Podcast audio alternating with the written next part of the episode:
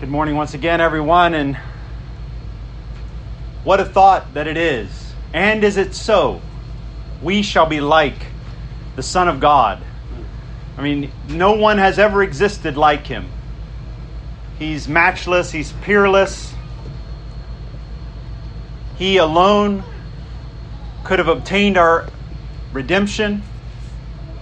But we have this promise that one day we will be conformed to his image.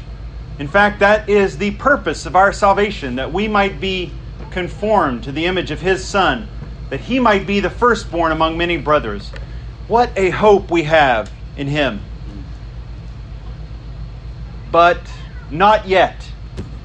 And so, just a few thoughts on what we do in the meantime. If you could turn to Ezra chapter 3. Ezra 3. It's good to see everyone here and good to literally see everyone in person. It's been a long time over the last several months of being on the computer and maybe being somewhat isolated. But now we are returning. And I was praying and thinking, what now? You know, you hear a lot of this people saying things are getting back to normal, things are returning to normal. And the question is, what now? And so I was thinking of the exiles. I was thinking of those who had been exiled into Babylon out of the promised land, and they spent that time, those 70 years, in a foreign land, like fish out of water, longing to be back longing to be in that place of blessing. And so I thought we could just read some verses here in Ezra to reflect on that return.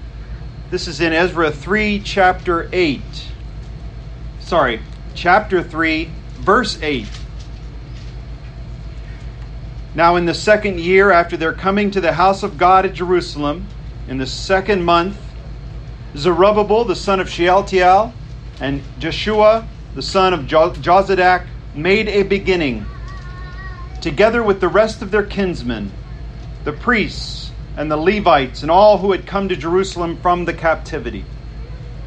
They appointed the Levites from 20 years old and upward to supervise the work of the house of the Lord and Joshua with his sons and his brothers, and Kadmiel and his sons, the sons of Judah, together supervised the workmen in the house of God, along with the sons of Henadad and the Levites, their sons and brothers.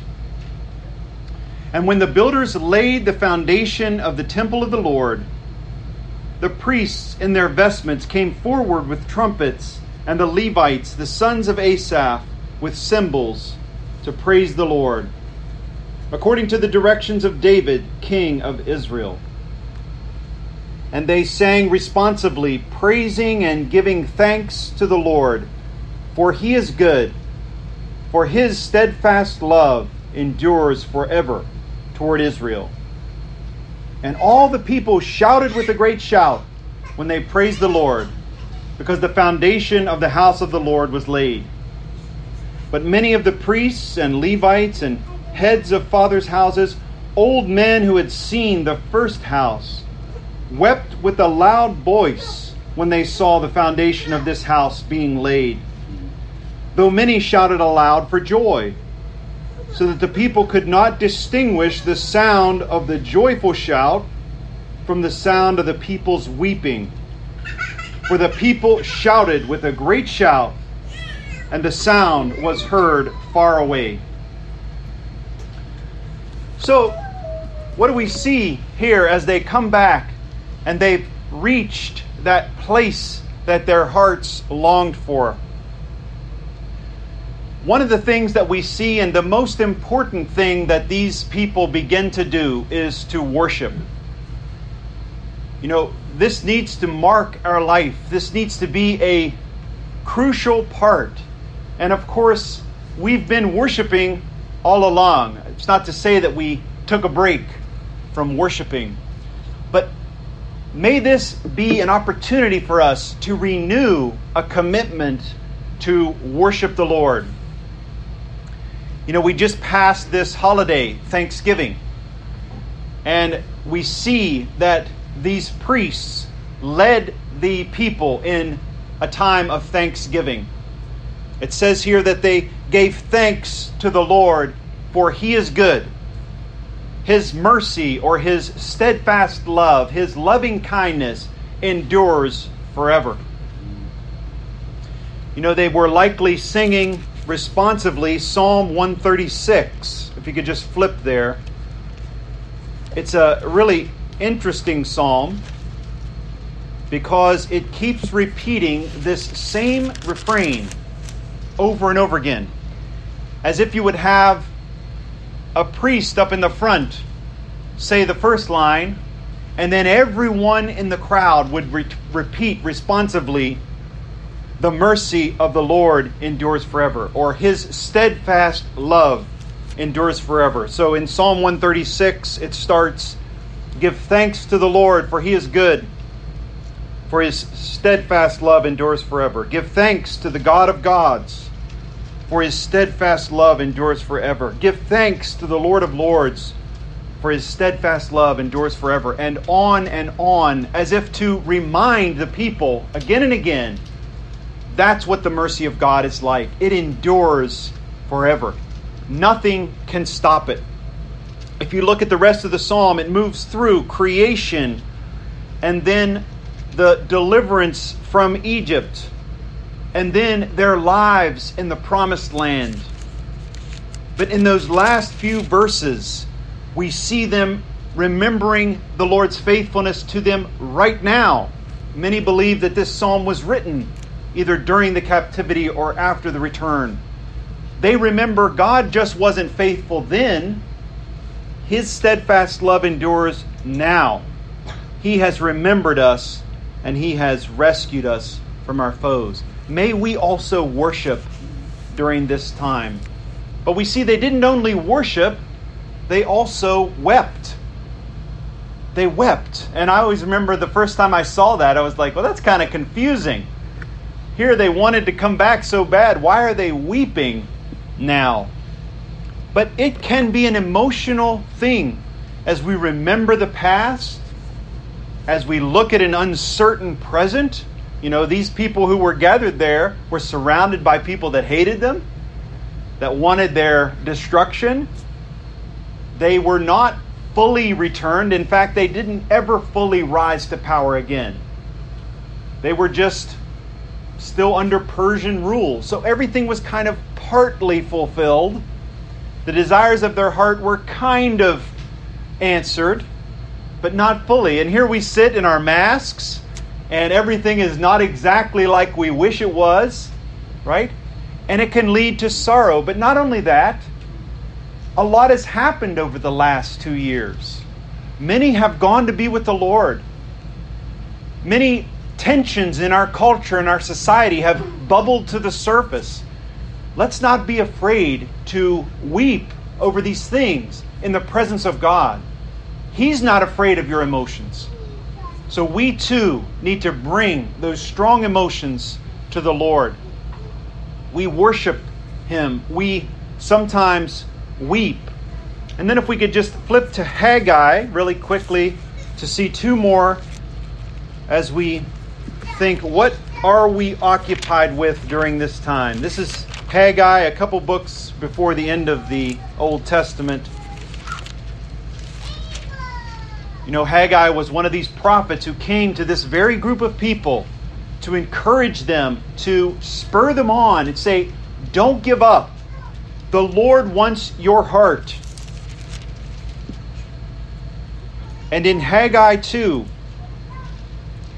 he would speak to the people and say, in verse 3, Who is left among you who saw this house in its former glory? How do you see it now? Is it not as nothing in your eyes? Yet now be strong, O Zerubbabel, declares the Lord. Be strong, O Joshua, son of Jehozadak, the high priest. Be strong, all you people of the land, declares the Lord. Work, for I am with you, declares the Lord of hosts. According to the covenant that I made with you when you came out of Egypt, my spirit remains in your midst. Fear not, for thus says the Lord of hosts Yet once more, in a little while, I will shake the heavens and the earth, and the sea and the dry land. And I will shake all nations, so that the treasures of all nations shall come in. And I will fill this house with glory, says the Lord of hosts.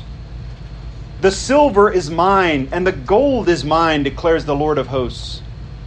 The latter glory of this house shall be greater than the former, says the Lord of hosts. And in this place I will give peace, declares the Lord of hosts. And so here we see two more things that these people of God are being called to do not only to worship and to weep together, but to work. I love how he just lays it out there.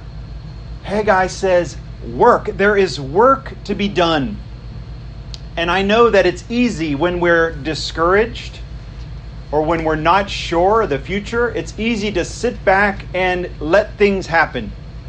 But God has things for you and for me, works laid out before you to walk in, right? As we have in Ephesians chapter 2.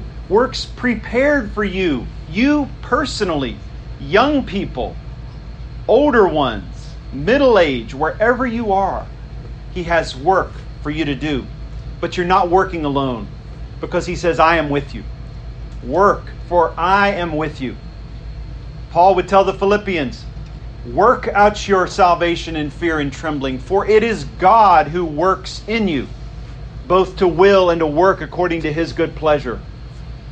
He says, My spirit is still with you. What a promise. And the last one is wait. Wait. You know, a lot of this prophecy was forward looking. He tells the people, You've been waiting 70 years, but wait still. Because he says, In a little while, I'm going to do these things. And that little while really turned into a longer while. And we know that these things were fulfilled in Christ in his coming. And yet, in the book of Hebrews, the writer would quote these very verses and say, Yet a little while, and I will once more shake the heavens. So we're still waiting, even now. But we can wait on the God in his faithfulness, knowing that his steadfast love endures forever. He is not slack, he is not late. So let's be willing to wait. You know, even during this time leading up to a celebration of the incarnation in, in the Christmas season, it's a time of waiting. But we wait not as one who just sort of sits and twiddles our thumbs and kind of looks around us. No, we wait as those who worship actively, who bring our emotions to the Lord honestly and weep before Him for what we've lost who work diligently and who wait patiently. So may this identify all of us to the glory of God. Amen.